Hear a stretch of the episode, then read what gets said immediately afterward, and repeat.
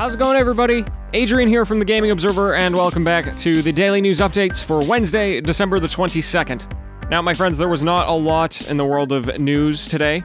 Actually, not not at all, really.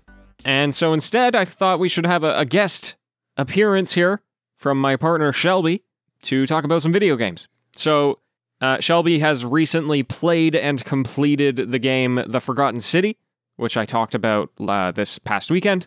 It's a very tremendous game. And, uh, you know, I recommended it to her because it's a game that kind of gamers of all kinds can play. And uh, it's very narrative driven, not a ton of action, or at least the action is optional. And so it was a good fit for her. Anyway. Okay, so I am going to ask you then, Shelby, what was your favorite thing about The Forgotten City? I think my favorite thing about the game was the fact that you live the day over and over again. And because of that, I got a chance to look at everything. And that's my favorite thing about playing games. Like, I could die and I knew that I would just respawn essentially in the same spot every time. I mean, like, it was stressful and I died, died a couple of times, more than a couple of times. Yeah, I loved that I could go and I could see every option about all the language, like the the dialogue all the dialogue options and how everyone responded to like I could be mean and I could be nice and no one really remembered. Yes, I think that the the thing that's great about the Forgotten City for someone like you as well is that if you die, it doesn't mean like you have to redo stuff that you had already done or it's not like you necessarily failed at something. It's just an opportunity to keep playing the game. How does the Forgotten City rank in terms of all the games that you've played? As I've only like completed 10 games, like I guess that's um I liked the freedom that you had to roam around and look at things and I thought the lore was pretty cool. It had way more of a payoff personally than The Witness because you came in and you looked at all the stuff and you're like, wow, there's like clearly a story here. And then there was a story. And there did seem to be a lot of payoff in the micro stories as you went along and it all kind of added up to different possible endings and i liked that. But i think that it it's kind of in the middle because i played it through and then i didn't immediately go okay now i need to redo it a hundred thousand times. I just kind of was like oh okay.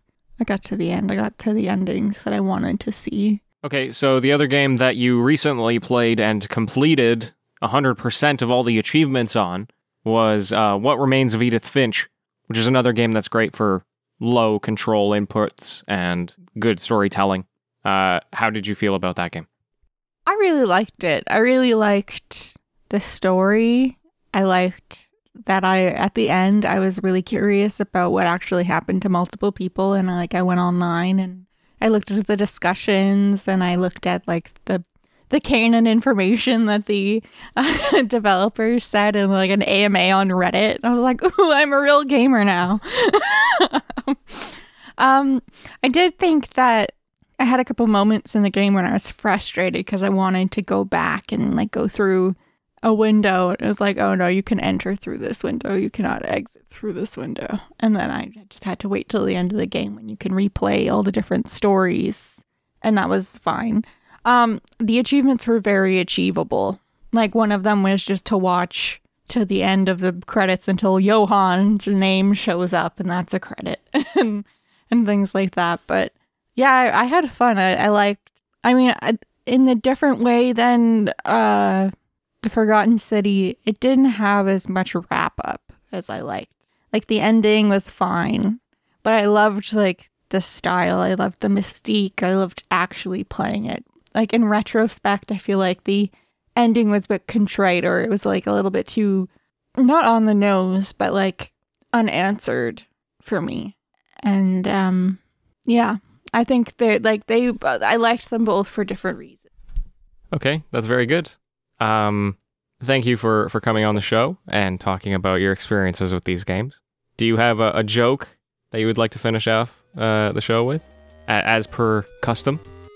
Okay, What's the best thing about Switzerland? What is the best thing about Switzerland? I don't know, but the flag is a big plus.